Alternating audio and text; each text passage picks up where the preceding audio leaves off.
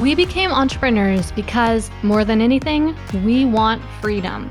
We want to be in control of our own schedule, income, and life. But unfortunately, that isn't always the reality of being a business owner. I'm Gillian Perkins, and I'm on a mission to take back entrepreneurship for what it's supposed to be. In every episode, I'll share with you how to get the most out of every hour you work so that you can work less and earn more. Let's get to it.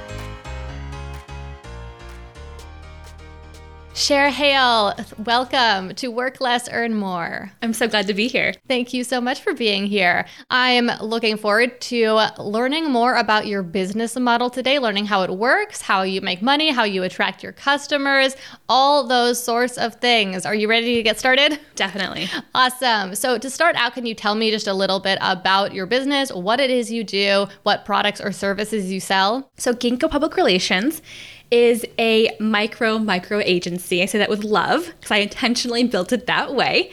And we work with historically excluded authors and entrepreneurs. So that could be BIPOC, LGBTQIA, neurodiverse, or disabled to help them take back their narratives from the media and tell it with their own voices through podcasts, publications, editorials, uh, TV, or radio. And can you tell me exactly kind of what services or products you offer to these authors? Sure, there are three tiers of working together with me. So the first is kind of that retainer classic model where I work again a six month uh, container with people to pitch on their behalf. So it's a done for you service. The next level is kind of like your 90 minute deep dive consultation where I help you create your messaging and like write your pitch templates, but don't actually do any execution for you. And then the last level is a service called Pitch Slapped where I send you 12 different email suggestions every month for you to pitch yourself to of hosts who are looking for people to interview. Very interesting. And how do you market your business to attract customers for these different products? There are a few ways. So the primary like resource is referrals. That's like I would say 70% of the business. Um, the other is all through interviews like this, uh, where I speak on panels, maybe in private masterminds, um, where I post on LinkedIn as well. So kind of like that social aspect. Um, and also, funny enough, whenever I pitch people, I am like marketing the business. So people will come back to me and say, "Hey, I loved that pitch so much. Like, can we work together?" And I get a lot of people, um, a lot of great like qualified leads that way. Very interesting. And so you said that about seventy percent of your customers come from referral. Do you do anything to encourage those referrals, or does it happen completely naturally? It happens totally naturally, and it happens more now than ever before because I'm so like so niche. Like my target client is so specific that I am pretty much the only person in my industry doing what I do for who I do it for.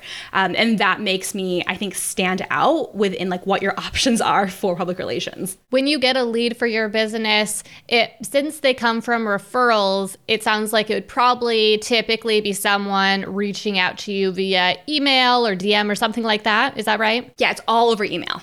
Okay. And so once you get one of those emails where someone is reaching out to you, interested in working together, what does the process look like guiding someone from being a lead to eventually working with you? Yeah, so I use Honeybook. I don't know if you're familiar with the platform, um, but they have a very I have a very specific contact form um, in the hopes that it will weed out the wrong people.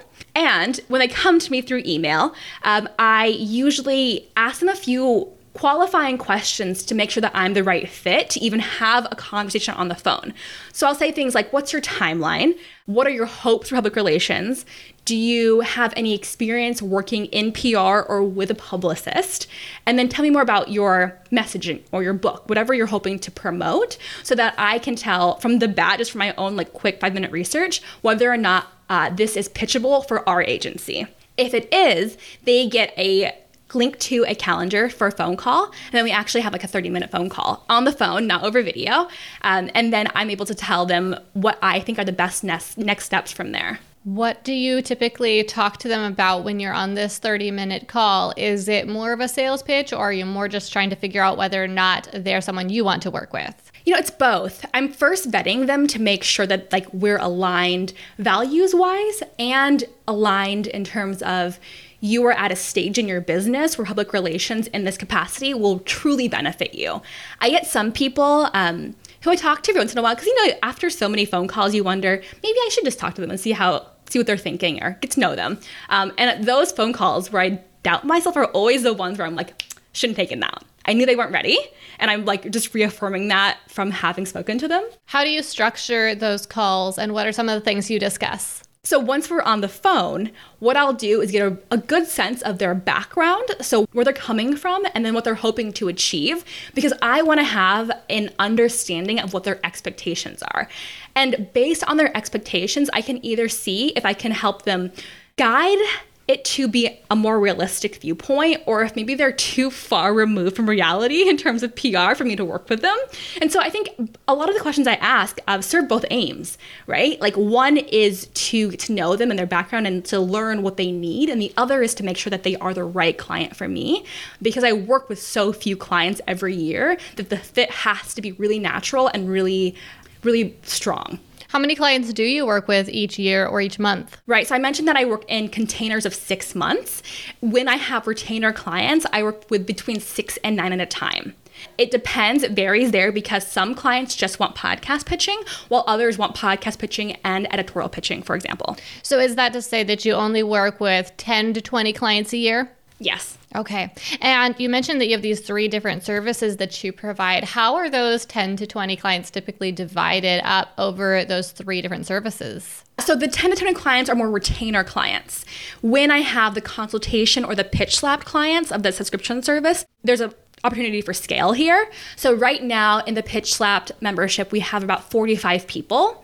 Um, and that is enrolled on a rolling basis, so they can come and leave whenever they want to. But I would say around 40 is a is a solid number for us in terms of membership. Mm-hmm. And then consultations, I might do two a month, so 12 a year. I see. Okay.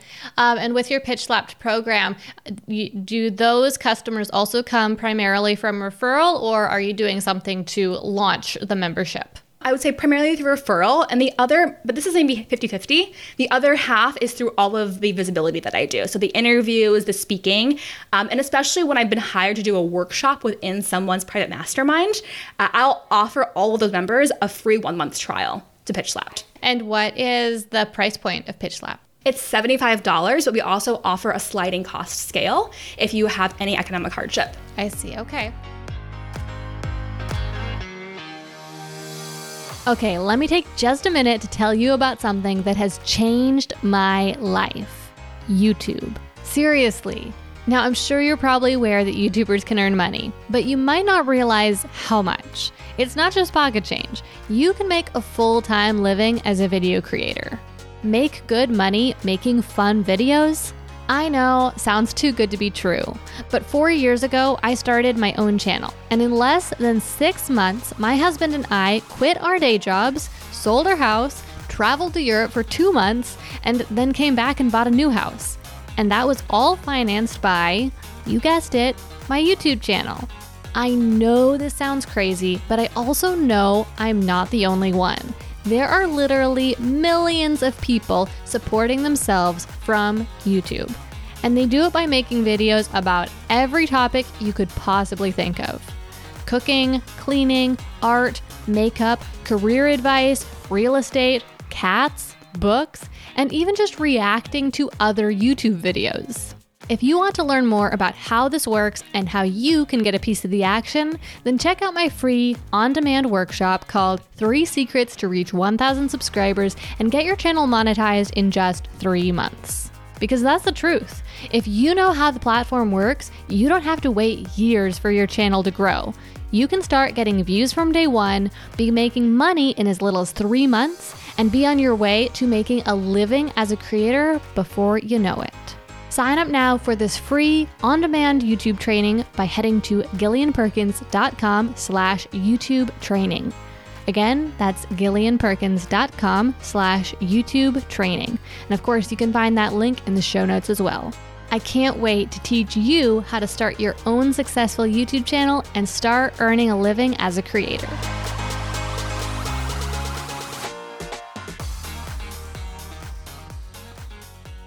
So let's get into talking about some of the numbers now. Let's talk about your expenses first. What are some of your business's biggest expenses? I would say I am my own biggest, biggest expense, right? what I bring home is the largest expense we have. Mm-hmm. And then it, I think, veers off there for team members. So we have an admin assistant uh, on retainer. She's a contractor who does a lot of our back end, back and forth with the clients. Uh, and that is my second most expensive expense. And then it, from there, it goes into the tools that we use. Actually, I think it could be bookkeeper because uh, we have bookkeeper and accountant on retainer as well. And then we're able to go into all of our software expenses, which are much more minimal. And then when it comes to your revenue, how is your revenue divided up between these three different products that you sell? Retainer revenue is our strongest revenue source. Uh, it's also, again, that six month container. So I, I can project out mm-hmm. far in advance. And it's for me, like the personality type that I am, I, I, need some more consistency in my life. So I can never just be like a, a short term model. Uh, so that's most of our revenue. And then I would say the consulting, so that 90 minute consultation constitutes maybe 10%. Maybe, maybe more like 5% and then pitch slap another 5%. So kind of like they're very small in terms of sources and retainer really is like the big blue whale that carries a that carries us forward. So you mentioned that you are your own bi- biggest expense, and that's probably partly because you're investing the most time into the business of anyone. So, what are some of the things that you spend the largest amount of your time on? I would say it's pitching 100%. I spend a lot of time building relationships with podcasters like yourself, pitching people, and then also trying to create the angle or identify the right angle for each of those outlets, right? So a lot of it is like strategic, creative thinking, um, and then the actual execution of doing the pitches. What are some of the main activities that directly impact your company's revenue? Mm, this is a good question. I would say that I need to continue getting results from my clients in terms of I will send pitches, and the expectation is that they will get visibility opportunities, right? I'm not just sending them into the ether and getting nothing for them. So, for them to continue being clients, most of my clients stay on for, I would say, 12 to 18 months on average. Uh, for them to continue staying with me, I need to show them results and also consistently manage their expectations. Um, because sometimes most of them haven't never had PR experience, and so they don't know what to expect. And so they might be thinking, "Am I doing a good job? Are we are we getting what we should be getting?" And so I'm helping to educate them along the process. Um, I spend time with them media training as well so that they can show up to interviews with a strong presence and deliver their message with impact so i say a lot of that has to do with like the delivery and execution mm-hmm. um, and then also I have to be visible myself if I want to continue bringing in new leads for other projects. Um, so that's a large part of what I spend my time doing too. In fact, I have my schedule set up so that every other week I'm pitching, and then those other weeks I'm doing marketing and biz dev. I think that's so smart that you are clear on the fact that the thing that you do that brings the most revenue into your business is delivering results to your current clients. I think so many people miss that, especially when they're in the early stages of starting their business and they think the thing they need to do to grow their business and to make more money is to w- learn how to market their business better. And of course, no doubt about it, marketing is super important. I think you and I are certainly on the same page about that, right? But that's not to overshadow or, or downplay how important it is to be good at what you do and actually get results for your clients. Absolutely. I think this is why when I pitch podcasters or I pitch journalists and they come back to me with that feedback, they're able to sell themselves on my work because they've experienced it firsthand. They see the quality of what I'm offering. Yeah. And that, of course, goes like a little bit beyond getting results for your current clients. But again, it's demonstrating how good you are, how skilled you are at what you do. So putting your work out there for the public to see. That's something I've always loved about YouTube, which is one of my main sources of traffic, is that it's a place where people can watch and see and hear what I do. And so it's a public way to, to publish my work and to share my expertise so people can really see what they're getting before they buy. Yeah, and I love all of your YouTube videos. They are so well produced and they're so much fun. Thank you so much. I appreciate that so much. So to kind of start wrapping this up, in looking at your business model, which it seems like is a it's a hybrid business model where you have this combination of you're offering services, but you also have a product that is um, essentially a membership site. What are some of the pros? What are some of the advantages that your business model has that you love about it? I love the consistency, like I mentioned before. I can project future revenue out, uh, and that makes it really affirming to me and like calming for my nervous system that I have this to depend on. Uh, I would say that too. I get a chance to build build really deep relationships with my clients because we work in these long, longer containers. Uh, and that's fun for me because I think that the difference between a, a good publicist and a great one is how well they know their client. So we get a chance to build a relationship. Uh, and then also, this business model, the ones that have like the consultation and then the membership, allow me a chance to help those who cannot afford to have a publicist pitch on their behalf, uh, and but still be accessible in the ways that I can be for them, so they can continue be being visible for their own businesses. So I love that I can give back in that way. And then on the other side, the disadvantage is that I struggle to uh, implement quick turnarounds for like price increases, for example, because I'm in a six month lock in. So if I want to say I'm increasing my prices, that lasts for the full six months. And so I really can't see a change in revenue until our agreement is over. And that can suck when you've underpriced yourself and then can't really move up in the middle of an agreement. Um, so that's like the, I think the trade off for having that consistency. As you look into the future over these next few years, what are some ways that you are looking forward to changing, growing, developing, or scaling your business? I would love to add on a slot in my retainer roster um, to do a sliding cost scale for um, someone who can't afford my services but has a really impactful message or something amazing to share.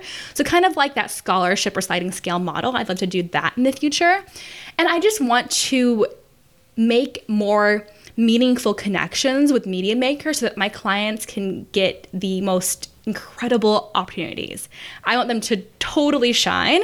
Um, and so I hope that I can continue being a go to source for media makers uh, as we continue to grow the business. You mentioned earlier on that you had built your company as a, a, micro micro agency on purpose. Tell me a little bit more about the thought process behind that. I mean, I don't know about you. I got swept up in the whole like online business hype. And I thought, man, I'm going to get like, I'm going to create um, a seven figure agency and I'm going to have 50 employees. And like, this is who I'm going to be. I'm going to be a mogul in the PR world.